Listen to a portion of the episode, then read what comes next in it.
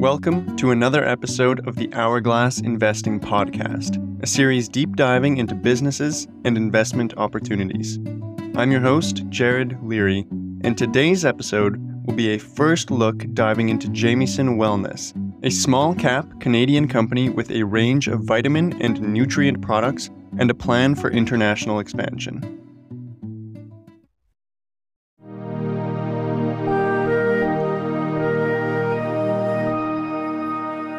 Hello, hello.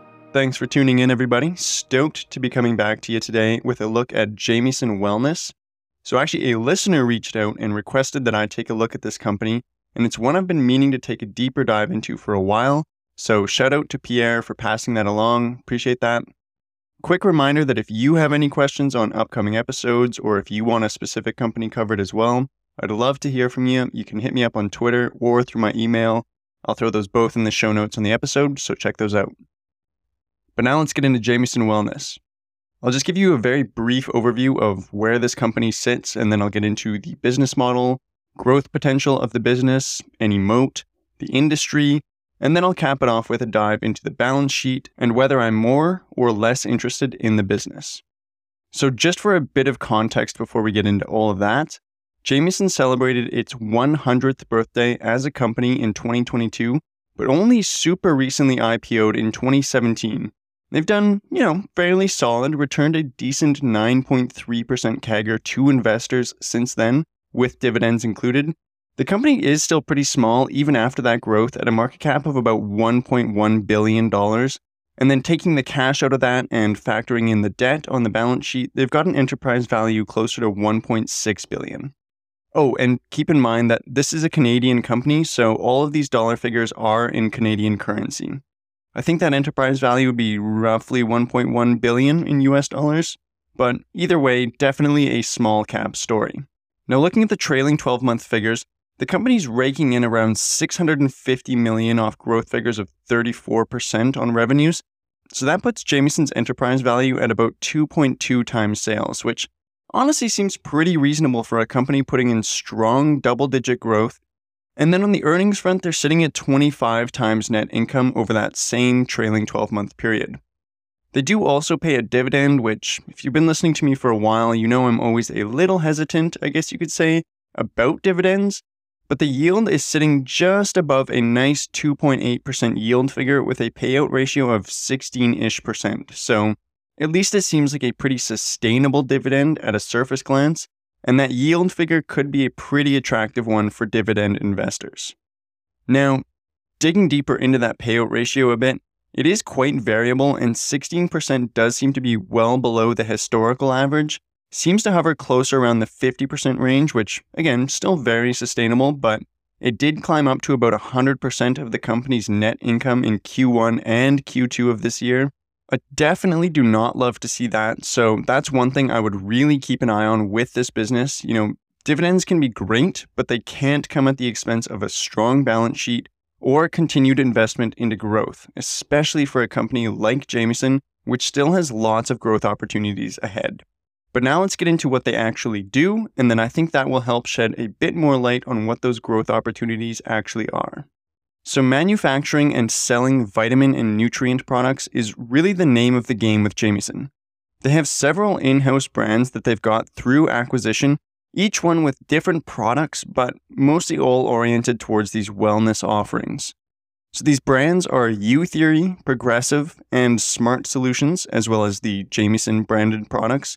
And these are all vitamins and supplements, you know, anything from vitamin D to iron and even to hormone balancing capsules, stuff like that. Then they also have Iron Vegan, which is a brand offering plant based protein bars and powders. And then their last brand is Precision, and this one offers products for the gym bros and the fitness fanatics alike, uh, with protein, fat loss, and testosterone powders that can get mixed into smoothies and such. So, all very adjacent products, but offering just slightly different things so that they can serve a wider variety of people. And on that same idea of serving a lot of people, Jamieson is pretty diversified internationally. They're domiciled in Canada and definitely get the majority of their revenues from there at almost exactly half of their total revs. But they also have a decent presence in the US at about 22% of total revs, and then China at another 8%, and then another 5% that the company just lumps into an international segment, with those revenues coming from Mexico, the Middle East, Southeast Asia, Europe, roughly 50 different countries that Jamieson is selling in in total. Now, the US and China are definitely the growthier parts of this business. the Jamieson brand is pretty well saturated in Canada at this point and seems to average, you know, low single digit growth in this geography, but still growing a bit. Youtheory, though, is the US brand, and they're growing a little more than 88% year over year from new product launches, more focus on e commerce. And then there's China, which, granted, that's a more recent expansion, and honestly, not one of my favorite international markets for a company to be targeting, just given some of the risks with investing in China. But it's still providing some nice growth at, you know, 52.5% growth year over year, so not too shabby at all. And then finally, the more vague international segment grew at almost 12% year over year as of Jamieson's most recent quarter. Now, the total product sales by geography adds up to roughly 85% of total revenues, and then that last 15% comes from what Jamieson calls their strategic partnership segment. And they recognize revenues in this segment from offering their manufacturing facilities on a contract basis to other consumer health companies and retailers to produce those brands' products. This is a pretty small and variable part of the business overall. You know, changes a lot due to, you know, if slash when orders are needed by these other brands, but that is the last segment to pretty much cover everything that Jamieson does. You know, in summary, they manufacture their own products, they acquire brands with adjacent wellness products to the Jamieson branded vitamins, and then they manufacture those as well. So, super simple, super easy to understand. I always like that about a company. Now, I just want to super quickly brush up on the industry, and then I'll dive into the growth opportunities for Jamieson and any moat that they have, because at first glance, that is one of my potential concerns about this company. So, I do really like the industry that Jamieson is in. This wellness and supplement space is pretty big, actually, and definitely still has some macro tailwinds behind it and where they are growing specifically, those are also really attractive markets. You know, just between the US and China, there's more than a $70 billion total addressable market for vitamins and supplements. So, those are the two largest markets in the world that Jamieson has moved into and is expanding super quickly in. So, that's awesome to see. And then, also awesome to see is the global industry as a whole is expected to do honestly fantastic through to 2030 with a 9% compound annual growth rate to reach $300 billion by 2030. And that's mostly on the tailwinds of consumers becoming a little more health conscious, especially when it comes to those micronutrients and the role that they play in just, you know, making our body work. Uh, there's a lot of government campaigns towards this, and I always do like a bonus of the government really supporting a business's products.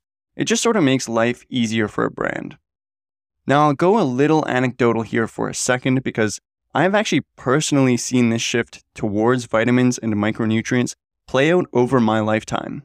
So I remember when I was a child and parents would give out, you know, a few vitamins around flu season, but that was about the extent of it.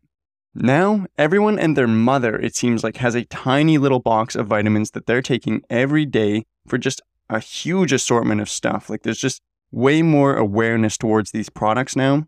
And I actually have a very good friend who's the perfect example of this. I won't call him out for his shameful diet on the internet, but he does have an absolutely just terrible, terrible eating habit. McDonald's twice a day kind of guy. And even he still has one of these little boxes of, you know, it's just full of vitamins. He's slamming his iron, calcium, vitamin D, you know, whatever, omega 378 every single day. And like I said, that's anecdotal, so take it with a grain of salt. But I think it does just speak to how much more aware people are of these sort of products and the benefits that they can have, not just with health nuts, but basically with everyone. Also, if you're listening to this and you don't have your little box of vitamins in the house, throw Jamieson a bone, do yourself a favor, and hop on those supplements, baby. They honestly, they're great. I know about a quarter of the people listening to this podcast live in Canada, so, if nothing else, grab those vitamin D tablets. These winters up here, they're long, they're miserable, and I'd say most Canadians, if they're not taking these, are already short on vitamin D. But anyways, I'll stop prescribing treatments. I'm really not a doctor. Finance is all I know. So let's get back into that with some of Jamieson's growth opportunities and their defensive characteristics. Quick break from the episode to shamelessly self plug the other parts of Hourglass investing. If you're enjoying the episodes and want to get in on some more of the action, I've got good news for you. On top of these Tuesday podcast episodes, I also do weekly newsletters that have recommended reads, weekly watch list stocks, investing tidbits, and highlight other investor articles and writers. Every two weeks, I also do company specific research articles that get into a company's history, business model, balance sheet, industry, and the potential investment opportunity. So if that all sounds good to you, head on over to my Substack at Hourglass Investing or check out my website for the full archive at hourglassnetwork.ca. All right, let's get back into it. So I'll start with defense, which is just Jamieson's ability to protect its current market position, and this mostly comes down to distribution network and brand recognition. Now, the distribution network part is fairly simple. They're an established player in the space, they have facilities and distribution partners across the world, and that allows Jamieson to benefit from economies of scale that allow them to offer competitive pricing, maybe even the most affordable solution, while still maintaining margins. And this can help to slowly eke out smaller competitors that just can't sustainably compete with Jamieson's pricing while maintaining their own margins. Now, as to brand, in Canada at least, those Jamieson bottles are damn near iconic. I doubt there's a Canadian resident that wouldn't recognize a Jamieson branded vitamin bottle on sight. They've ranked top in this category for a number of years in Canada, and I just don't see this changing, and they're still recognizing growth in this geography which I think just demonstrates that they're solidifying that top spot position and growing the brand as the go to market solution in Canada. If they're able to extend this into other markets, geographies, or even to any of their other in house brands like Youtheory, that awareness would be a pretty solid form of defense. I will say though that even if awareness of Jamieson branded products or their other in house brands grows tremendously, and that distribution network can continue to grow, I'm still somewhat concerned about Jamieson's ability to differentiate in this space. I mean, there's about a million offerings out there for vitamins, and if you need proof of that, just go to your local pharmacy and, I don't know, get completely overwhelmed by the sheer amount of options that are available. And maybe a really established brand will win out with some customers, but I imagine most of them are just going to go with the cheapest option. So I'd say the distribution network, you know, that's that's the more solid form of defense, but I'm just worried about this company's ability to really stand out when there's not much of a difference between products. Now, as for growth, I mean, again, like the business itself, the growth levers here are super easy to understand. So, Jamieson's going to continue to make accretive acquisitions of brands with similar missions and products to grow internationally. They're going to leverage scale to drive operational efficiency as the business continues to grow. And then they're going to just ride out the huge tailwinds in the industry. You know, the awareness towards the products is already growing, especially with, you know, different governments basically running marketing for vitamin and supplement products already. That just makes Jamieson's job a lot easier in that all they really have to do is market their own brand. You know, they don't have to market why vitamins and supplements are good in the first place. And the brand, like I said, is already quite established. They've got that 100 year corporate history. But again, with all the competition in the space, I wouldn't be surprised to see marketing expenses as a percentage of net revenues climb as they continue to try and differentiate themselves. Now, lastly, on the growth front is the e commerce platform, and this is one I would like to see Jamieson focus on quite a bit more. So, their US brand, Youtheory, does have an e commerce platform, and According to the 10K, so does China. But logging onto the Jamieson website itself, I wasn't just able to buy or order products to my house. Now, it's a really well distributed product, so maybe by itself that would not be a huge concern.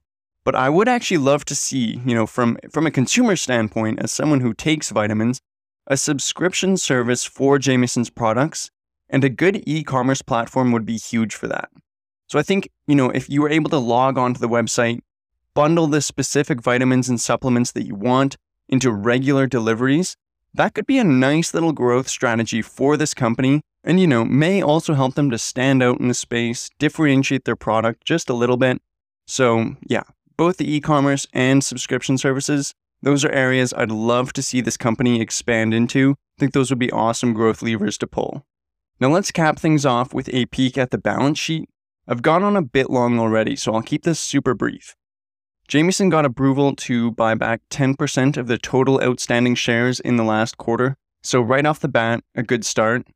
Capital efficiency metrics are all decent, you know, nothing to write home about. Return on total capital sits at 7.2%, but it has actually declined very slightly from a 7.5% figure in 2018. Now, this is my favorite capital efficiency metric, so not awesome to see a bit of a drop there, but it hasn't really been a long term trend of decline. It was actually growing pretty steadily until 2022, and it's dropped back off a bit since then. So I don't see this as a blaring red flag or anything, just a figure to keep an eye on. I'd love to see that start that upward trend again. Hopefully, this is just a short term dip. Free cash flow, EBITDA, and operating margins have all ticked up at super decent clips over the last five years, uh, though net and gross margins have dropped off a bit. Now, management did mention this in their most recent quarter. They said this was mostly due to the acquisition of Youtheory, that US brand, uh, which introduced a wider mix of products, including some lower margin ones. So, again, not really a red flag here, kind of just the cost of growing in this industry and serving a wider array of customers. And the drop in gross margins, by the way, is only like 30 basis points from 36.1% to 35.8. So, really not anything I'm super concerned about there, and still a pretty strong margin profile overall, especially for a manufacturer. Total shares outstanding have been increasing from stock based compensation, but at a very tiny little 2% CAGR, so I don't really think that dilution is anything to be worried about here. What else we got? Uh, free cash flows growing pretty steadily as well. Nice little 18% CAGR over the last five years. Uh, love to see those cash flows growing, especially alongside the earnings per share, which is a nice little 10% CAGR. Overall, I'd say things are looking pretty good on the balance sheet. Definitely no blaring red flags, but my one concern that I will mention here is just the debt levels. They're not insane just in and of themselves, but Jamieson does have a heightened 3.1 times net debt to EBITDA ratio, and the cash flow to debt ratio is pretty much bottom of the barrel, which just means that, you know, the cash flows don't really cover the total debt on the balance sheet very well if this company were to run into some tough times, that debt could get defaulted on. That wouldn't be awesome to see. Obviously, it would be really bad for investors. I'm all for funding growth through debt, but I'd say it has to be done within reason. And this is my one major question mark on the balance sheet is just their ability to cover those debts and keep that manageable. Okay, I've droned on for forever here, so I'll call it now. Uh, I think that was a fairly decent rundown on Jamieson, anyways, at least for a first look into the business without too deep of a dive. We got into the business model, the geographies they serve, the industry that Jamieson's operating in, plus their growth and defense levers, and then the balance sheet. Final verdict on the business for me is probably less interested. I like the company, I like the industry, and I think this could be a really solid small cap opportunity to invest in. But for myself, I didn't really find enough in the competitive advantages or the defensive characteristics with this name to really spark my interest. And the kind of variable and potentially high payout ratio on the dividend, it's a bit questionable to me, especially when there's such an established growth opportunity still ahead. So yeah, I'd rather see that capital flowing towards, you know, paying off the debts, deleveraging the balance sheet a little bit, and furthering those growth opportunities. So, summary interesting name, but not one that I'm going to look into any further for myself. Again, thanks, Pierre, so much for sending this request in for Jamieson. I hope you and everyone else got something out of the episode. And with that, I will see you back here next week for another episode. This time, I'll be diving into one of my very highest conviction positions and favorite companies of all time. So stay tuned on that one. Until then, happy investing, folks. All right. That's all for this episode of the Hourglass Investing Podcast. Drop a comment on the episode on what you think about Jamieson Wellness. And if you're enjoying this show, I would super appreciate a quick review Takes about 30 seconds and it does a lot to help me out. As always, if you want in on some more Hourglass action, head to my Substack at Hourglass Investing, my website, hourglassnetwork.ca, or reach out to me on Twitter at Hourglass Network. Quick disclaimer here, folks I'm not a financial advisor, analyst, planner, or anything else to do with finance except a nerd. Please don't take anything you hear as investment advice. Please do your own research before making your own investment decisions. This show is just meant for entertainment and education. Bye bye.